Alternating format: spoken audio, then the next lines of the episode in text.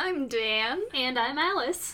And today, we wanted to start off the year by talking about the size of the universe. Now, as a preface, I do want to say that anyone who has severe existential dread or anything similar that could be triggered by this episode, please do take care of your mental health and don't listen to this. So, if that's the case, see you next week. Yep. And if not, uh, let's start off with a continuation of that. This episode is going to be difficult to conceptualize, and we entirely understand that. Mm-hmm. I will honestly admit that I don't even really have a true concept of how large the American continent is, much less the universe. I know in theory, but putting that to an actual image, a bit harder. Yeah, I have, like, I don't even have a concept of, like, the state. you don't even have a concept of the day of the week. Okay, look. That is mostly I'm not gonna I'm not even gonna try and defend. Yeah, you're right.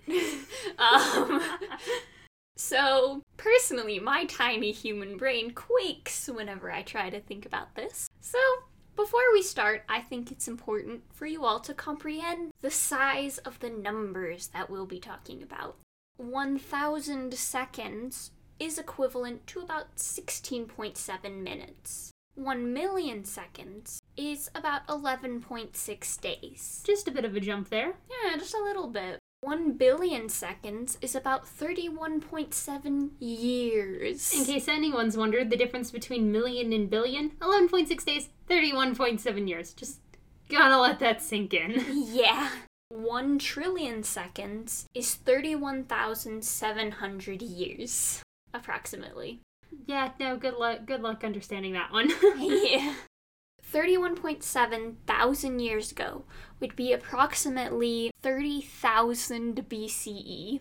30,000 BCE was the Upper Paleolithic stage of human development, and this is around the time when they began living in organized settlements. This is also the beginning of the last glacial maximum, likely before the ancestors of the Native Americans came over the land bridge to So- the Americas. you know, going back to uh, that sort of time in BC, just a little bit uh, of time has passed since then, wouldn't you say? Ah, yeah, just just a touch. So, now that you have a few numbers in mind, let's begin with atoms. I love these. So, firstly, the components of atoms are ridiculously tiny. Atoms, as you may remember from chemistry class, are made up of protons, neutrons, and electrons. Protons and neutrons are about the same size, but they are insanely small. The smallest atom we can create is the hydrogen atom, because it has a single proton Yeehaw. and a single electron. And even compared to the size of a full blown hydrogen atom with just, you know, one proton, said proton is barely larger than one thousandth of one trillionth the size of an atom. Hmm.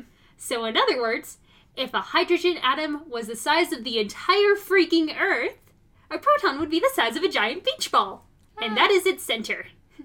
And you thought Earth's core was small. No. yeah. How about electrons, right? You can't even calculate their size. They're much, much, much smaller and weigh much, much, much less. They technically don't even have a size, period. Yeah. I'd also like to add that you need a very specific microscope to observe atoms, and it isn't even like looking into a normal microscope. You don't look at it with your eye, really. Rather, the microscope sends signals and translates those to images um, that we can actually see because they are just so terribly small. And as another fun side note, protons and neutrons are um, composed of quarks, so if you thought that it was hard for our microscopes to see atoms, just you wait. Quarks are one one thousandth the size of a proton at their largest, and one ten millionth at their smallest. Aw, So, baby. again, if the hydrogen atom was the size of the Earth, and the neutron was the size of a giant beach ball, these quarks would barely be visible in between the tiny little lines on a ruler. The centimeter rulers, too, not just the inches. Some would even be smaller than the tip of your pen. Yes, even the elusive 0.32. Tiny. Incredibly so. So now that you know that atoms are basically just 99% empty space, have fun with the knowledge that you too are something concrete and visible, made out of basically nothing. Haha. Atoms aren't the only things that are small. A cell's size depends on what its purpose is. And technically, we have cells within our cells. These are called the mitochondria. The powerhouse of the cell. Yes, indeed. What you know as the mitochondria used to be its own separate cell, and it actually still has its own set of DNA, but it was consumed by one of our ancestor cells. And they just kind of vibed instead of one of them digesting the other. Yeah. Plants also have former cells like this, known as chloroplast within them. So plants are literally just three cells in a trench coat. Let's move on to the human body, starting with neurons. Now, neurons have super small cell bodies, which really can't be viewed with your ordinary microscope. But they have branches that send and receive information, known as axons and dendrites, and those can be insanely long. In fact, the longest neuron in your body stretches from the tip of your big toe to your brain stem. Meaning that I have a neuron that is nearly six feet long. Neurons are so cool, guys. Now, let's go to the largest cell body. That would go to the ovum or the egg, so, you know, only half of you have one of those. it is just barely visible to the naked eye at 120 micrometers across. Not even a millimeter, it is a micrometer. Which, for anyone wondering, is one millionth, not just one thousandth of a meter. These are barely larger than the thickness of a single human hair, which is really bloody small. Oh, tiny. How about skin cells, though? Skin cells are about one fourth the size of an ovum, and those everyone actually, well, almost everyone actually has, unless you watch anime, in which case you get the reference. you see collections of these cells a lot more often than you think, aside from literally on people all the time. Have you ever seen dust? That is 95% human skin. You are welcome. Have a lovely day. Yep. Going inside the body, you have the white blood cell, which is only 10 micrometers, which is, funny enough, even smaller than the skin cells. Those are actually one of the larger cells within your body. Yeehaw.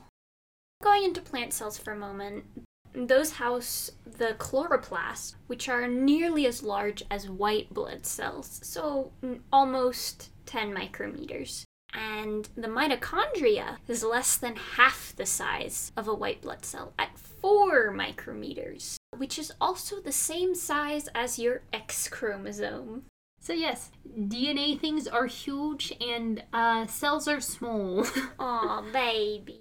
but do you remember what I said that these used to be uh, actual cells before plants and animals were even a thing? Well, that's because there are even smaller cells in bacteria. So, E. coli, for example, is half the size of mitochondria, clocking in at 2 micrometers.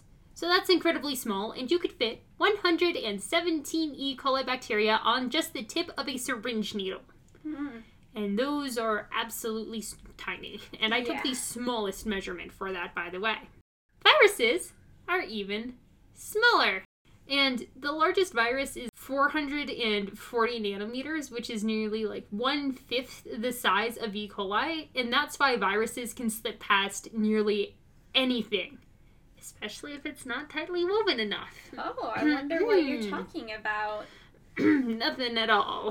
Happy 2022. Well, how about the Hep B virus? Hepatitis B is smaller than the size of a UV or ultraviolet wavelength, and HIV isn't much larger than that. Mm. So bacteria might also be small, but they are a lot more prevalent than you would ever hope, which is great. And a lot more prevalent than, say, these tiny viruses that get into your body all the bloody time. Have you considered that I love bacteria? They're fickle for me, but mood. for now, let's just go back to the human body and bacteria. So, bacteria makes up 1 2 3% of your body's mass. So, if you weigh 200 pounds, up to six of those pounds are bacteria. Have fun sleeping at night, Jeff. So, you can find Is that a call out? you can find bacteria everywhere, Jeff, from your nose to your intestines to your skin. However, without a lot of these bacteria, you'd become a lot more vulnerable to, uh, well, death. Yeah, that's why I love them. And bacteria often helps the body filter out harmful substances, break down proteins and lipids we eat, as well as generally maintain our bodies. You know, just the normal life saving functions. But why the heck is the bacteria there? Well, it's because in return, they get the nutrients that they need to survive and basically protections from predators out in the wild that might be out to get them. Yeah. This is what's called a symbiotic relationship. Obviously, not all bacteria is benevolent. Look back to E. coli for one. But a good majority of bacteria is much less harmful than we realize. Yeah, I mean, that's just because, like, we only really hear about the bad ones and then we're like, ugh. So, tardigrades. So, these are sometimes called water bears. Small boys. Yeah. They are microscopic animals between 0.5 and 1.2 millimeters in length. And they are very hardy, and they can survive in extreme temperatures, as we've mentioned before, but that's not what we're here to talk about today. There are over 1,300 known species of tardigrades, and tardigrades have been around since the Cambrian period, 541 million years ago. They've survived all five mass extinctions, and honestly, we are not sure how long they live. Some reports say 3 to 30 months, others say 30 years. There are over a thousand species, so variants would make sense. So they can survive being crushed under 87,000 pounds per square inch of pressure, which is impressive because I can barely handle holding 87 pounds with my whole body. This is also hmm. six times the pressure that you would feel at the bottom of the ocean. or, you know, in your typical high achieving high school American class. Many of them also reproduce as- asexually, which is just a li- neat little fact, you know? Mm-hmm. So, according to Dr. Jennifer McCallity, there's evidence of around 35 trillion, with a T, microbial species. And humans have sort of quote unquote found one about 1 million. So 1% of 35 trillion is 350 billion, which means that we've met less than 1 one millionth of a percent of all microbial species. Which, you know, you can't really wrap your head around, but let's just say it's basically nothing. Yeah. So, have fun sleeping at night with all of those millions of, or potentially billions of microbial species that you don't even know are around you. Sleep Bro, tight, it's Jeff. trillions. I was just being a little optimistic with the bacteria around people in the air. You know, especially given the diverse ecosystems, but you never know, it could be trillions. Alrighty, everyone, it is time for some mathematics. Woohoo! So, it's no surprise that there are a lot of people on the planet, and humans take up a heck of a lot of space. Or do we? Have you ever wondered how big of an area we'd need to gather all 7 billion people in one place? No? Well, you're learning anyway. Yeehaw! That's what we have on this. We roped you in on this podcast and we are not letting go. Please don't turn us off. Chaotic learning is the best way to learn. Well, what better way to start off chaotic learning than a quote from the CDC? Woohoo! So, according to said CDC, the average circumference of a human waist, generally the largest part of one's body, is 38.1 inches, or approximately 97 centimeters. Now, I'm going to take this as the universal average, given that the United States average weight and, well, body circumference is larger than most other countries. So, let's give our people a little breathing room. I'm also giving kids the same measurements as adults for ease of calculations, so congrats, kids! You get a few extra inches of space. Cherish it. Use it wisely.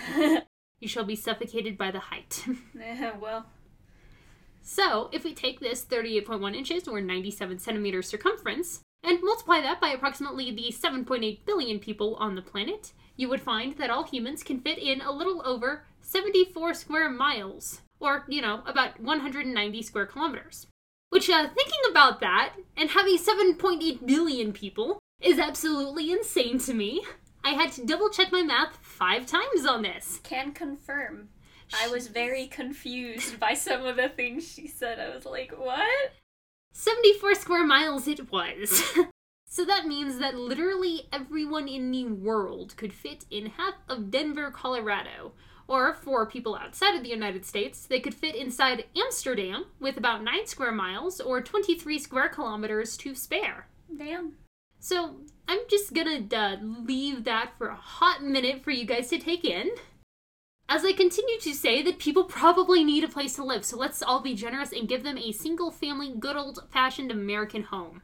And by old fashioned, I mean absolutely brand new, built from the ground up yesterday. Yay. So, yes, even the children will get their own house. Good luck with that, parents. Just means they own more houses. With this economy, big up on the property taxes. Uh, yeah, well, if you if you have eight kids, you're already struggling, bro. Quite fair, quite fair. Well, the average size of a single family home in the United States is 2,531 square feet, or about 235 square meters. If you multiply this by the approximate 7.8 billion people, you'd basically find that everyone can comfortably fit within Alaska and Montana. Which, given not every part of those states are habitable, but I think that such a small fraction of the United States being able to hold the entire world population in fairly comfortable single family homes gets my point across. Of course, this doesn't account for the convenience stores or malls and whatnot.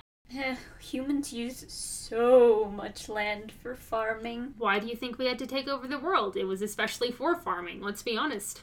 And also, human need to take over everything it sees, but again, episode for another day. Yeah, well. I think this goes to show how much extra land we do take up as a species. Because even though all 7.8 billion of us can fit inside a fraction of the United States, we have practically dominated the world with our infrastructure and civilizations, which is something that is both amazing and more than a little terrifying to think about. Mm, just a bit. So, what about everyone who has ever lived? Well, surprisingly, the 7.8 billion people alive today are 120th of the humans who have ever lived. With certain assumptions made about population growth rates, an estimated 105 billion humans have lived and died on our planet. So, using the same measurements as last time, if we were to give everyone a nice, comfortable single family home, we'd find that everyone who ever lived could fit in a home within the vicinity of Russia and Australia, which, yes, are fairly bigger numbers, but still only a portion of the entire world. Let's finish off this episode with stars. Scientists theorize that there are about 1 billion trillion stars in the observable universe. That is a 1 with 21 zeros. Or, as I like to put it, an incomprehensible number. Yeah, very lord. So, if you could count 1 per second, it would take over 31,700 years to count all of them. In other words, if you counted one per second, you would never finish, you would die. So, this has been the first half of our existential crisis podcast. Hope we didn't traumatize you too much. Yeah, the part two will be coming out soon. That is where we shall finish the traumatization. I think two weeks from now? Approximately, yes. Ah, sweet. So, hang tight until then, and can't wait to terrify you more next time. Yeehaw!